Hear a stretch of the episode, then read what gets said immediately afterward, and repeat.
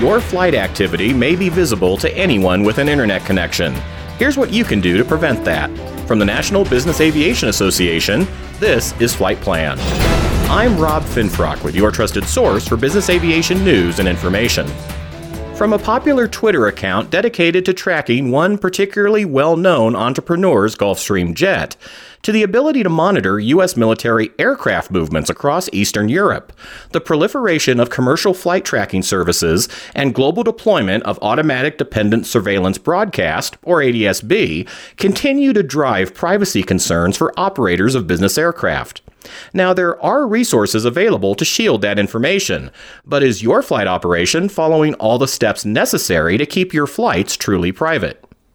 Joining me today to help answer that question is Doug Carr, NBAA's Senior Vice President of Safety, Security, Sustainability, and International Operations, and Heidi Williams, NBAA's Senior Director for Air Traffic Services and Infrastructure.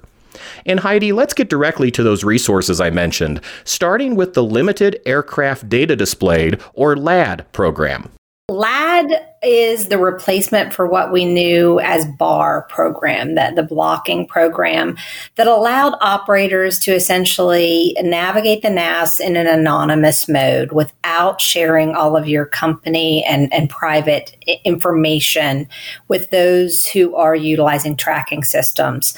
So you actually make application with the FAA for the LADD program. They allow you to really opt to share your information if you desire to do so with various vendors that you may utilize for your business, or you may block at the, at the, source and keep that information from being shared with the public or with vendors who utilize FAA data. Doug, how does another part of this effort, the Privacy ICAO Address Program, or PIA, further protect operator privacy? The PIA program is designed to enhance the ability to fly anonymously within the U.S. airspace system. The PIA program consists of two parts that are designed to interrupt identifiable information being shared by an aircraft's Mode S transponder. The first is the ICAO code or, or the hex code, that six digit code that is assigned to every Mode S transponder. Uh, the first part is to allow the FAA to assign a non published hex code, ICAO code, to that aircraft for that Mode S transponder. That code does not translate back to any aircraft registry information listed uh, on the FAA's uh, aircraft database. The second part of this is for the aircraft operator to secure a third party call sign. And there are three or four of them out there, all publicly available, so that the flight ID of the Mode S transponder, which, if left unaltered for general aviation aircraft, usually will consist of the aircraft tail number so that the flight ID can be used instead of the tail number. And that flight ID is also not connected to any aircraft registry information. With both of those, that helps an aircraft operator within the United States to shield their information much better from public display. So, under PIA, the aircraft might still show up on a commercial flight tracking site that pulls ADSB data, but it wouldn't have any personally identifiable information attached to it in most cases, uh, that aircraft will still show up because there's an aircraft that's still sharing information. The good part about the PIA program is that it will not connect to any information about the aircraft or the operator, the ownership information for the aircraft. Heidi, what do operators need to do in order to register for LADD and PIA? Operators go direct to the FAA to subscribe to LADD they do the same thing with PIA. Just to share, I mean, ladd.faa.gov is, is the website if you sign up for LADD. And, and you really need to do that. As Doug said, there's a couple parts to that PIA, and, and you need to acquire a call sign from a third party vendor but you also need to be part of that LADD program if you really want to complete that circle and make sure you're blocked uh, as well as going through that privacy ICAO code. And then you would subscribe and, and go to FAA's division that provides that PIA code. So you go through the FAA for both LADD and PIA right now. Both of these programs have been around for a while now, Heidi. How have they been received by business aviation operators? Many in the business aviation community have utilized what was the BARR program and then transitioned to the LADD program for over a decade. And so we have many, many operators who are taking advantage of LADD today. PIA came online just a few months after the ADSB out mandate in January of 2020. And we have had some challenges we've worked through, and the FAA continues to work through those to help operators get over the challenge of integrating that new hex code. And so we continue to work with the FAA towards making that process a bit simpler, more agile. And the FAA is making provision to allow operators to hopefully get those codes in a more timely fashion. More of our conversation in just a moment after this message from NBAA. NBAA Flight Plan listeners, are you getting recognized for your leadership? NBAA now offers certificates and other credentials in safety, sustainability, and more. Visit NBAA.org to apply today. We're back now with NBAA's Heidi Williams and Doug Carr, and our discussion about programs available to help operators block their flight movements from commercial tracking providers. And Doug, I am one of those people who regularly visit those flight tracking websites when I hear an aircraft flying overhead. I'm sure lots of our listeners do the same. And I've noticed that one site may indeed have that identifying information blocked but another may have that information open for all to see N number, registered owner, departure airport, etc. What steps can operators take to shield that data across multiple sources? There are a couple of important components of flight tracking that I would say are important for us to highlight. The first is that any data that is sourced by or from the FAA, and there are many flight tracking companies out there that utilize some component of data derived by the FAA. If that data is derived in any way from the FAA, then that flight tracking service is obliged to comply with blocking requests coming from operators. The third party block is usually where, where that request is enacted. And so on many of the flight tracking providers, you will see that there is a target, but that information is not shareable. Hence, you'll see blocked or unavailable or something similar. The other components of flight tracking service providers are the independent networks of hobbyist antennas stationed in residences largely around the country and around the globe that aggregate independently sourced non FAA data of Mode S transponder emissions, providing an independent flight tracking capability not reliant on FAA services. And as a result, they are not subject to blocking requests that we have worked with the FAA to create. And so that's why you're seeing the ability on one website to track an airplane very specifically about who it is and what kind of airplane it is. And on another website, all you may see is a target with blocked information. Rob, I'm going to just add to what Doug has shared because it's a really important point. We saw the FAA when they transitioned the BARR program to LADD with that transition, they really ramped up that accountability with third party vendors who acquire FAA data. And those agreements stipulated the necessity to ensure that data remained blocked. That independent network that Doug referenced is not subject to the same agreements with FAA data. And since they're utilizing their own network of data, it really is a bit of a game changer. And so we saw the FAA really step up and enhance those agreements they have with their data.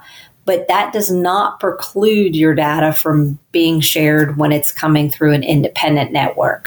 So, if an operator determines that identifiable data has been compromised or it's showing up on a flight tracking site, what do they need to do to secure that data?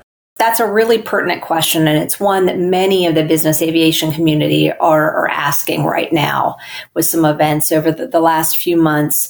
It's really come to light that there is a, a time element that is super critical, if especially when you go through the LADD and the PIA program.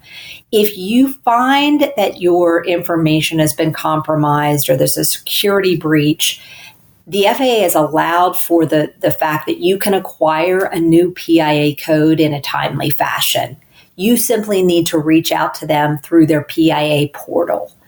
And so they will uh, provide a new ICAO code in a, a, very short time frame that allows you to stay one step ahead of that independent network and folks who are attempting to track your information inside 60 days. Rob, in addition to Heidi's really good detail about how the program works, FAA has set a baseline of being able to change your code, basically to request a new ICAO hex code every 60 days. That's how the program was built and that's how it's managed today. But as Heidi mentioned, where the operator has an understanding, a belief, knowledge, examples of that code being compromised, basically where that code is now being used to identify an owner and aircraft. The FAA will work with that operator directly to secure a new code. And Rob, let me just provide that email because again, it's going through the FAA to acquire that new code in a, a manner that's inside that 60 day window, right? And so operators would need to go back to the FAA at ADSB privacy ICAO at FAA.gov and that starts that process to get you a new code inside 60 days. It's all about, you know, agility and, and allowing for a system that's flexible enough to adapt to technology and to folks that are utilizing an independent network. And, and we find that the FAA is, is working to do that. Doug, what else do operators need to know about these programs? So, maybe two things. First, I wanted to highlight for the listeners that prior to diving into an application request with the FAA for a PIA code, it's important that the operator understand the level of difficulty that will be involved in making the change to their code each avionics suite, each aircraft will have some uniqueness to it about the process involved in getting in and changing the code. Each time the code changes, it is considered a maintenance item, and there will need to be logbook entries and appropriate personnel involved. So it's it's important the operator understand the amount of work that will be involved before requesting that code. Some folks have made the decision that due to the complexity and difficulty of changing the code, they would not participate. But others have decided that it is worth the level of effort to minimize the chances they'll be identified. Additionally, as Heidi mentioned, we've got several efforts ongoing right now in parallel to explore growth of the program in terms of where it can be used and how it can be used a lot of the airspace that the U.S. manages but does not own cannot be used today by the PIA program aircraft. Think of airspace off of our East Coast, some of those oceanic routes that get you from New York down to Florida, and further out into the uh, Atlantic and a big chunk of the Pacific, all of that being oceanic airspace that the U.S. manages but does not control. The U.S. does not have the ability to stipulate how that airspace access is managed. And as a result, the U.S. needs to coordinate the expansion of the PIA program into that airspace with ICAO through awareness. And if any agreement changes are needed, that needs to take place there. Additionally, we have heard from several operators that having access to multiple codes could be very beneficial as well. There are uh, standards and recommended practices in place set forth by ICAO and implemented by the FAA that could make that difficult today. The ability of the FAA to issue multiple codes to a single operator at once. But we're working through understanding FAA's application of the ICAO standard to explore if there are ways for us to provide some of this additional flexibility to operators that really have privacy and security at the top of their list. I think the final takeaway I'd like to share is that understanding that a vulnerability exists usually provides a lot of opportunity to determine pathways to create added security in other ways.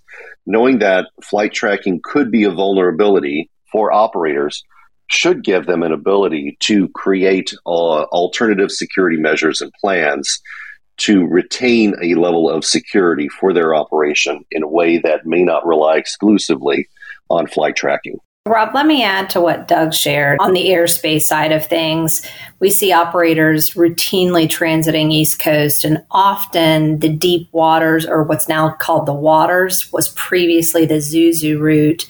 It's a great option, right, for opting out of going sometimes what seems to be a very lengthy reroute inland but that is where PIA right now becomes a challenge because that is technically not domestic airspace. It is managed by the FAA, and, and you are talking to FAA air traffic control, but it's technically not domestic airspace. So that is one area we've had some very robust discussions with the FAA uh, in the last couple of months to determine how we can ensure that that airspace is an area where your PIA can be utilized.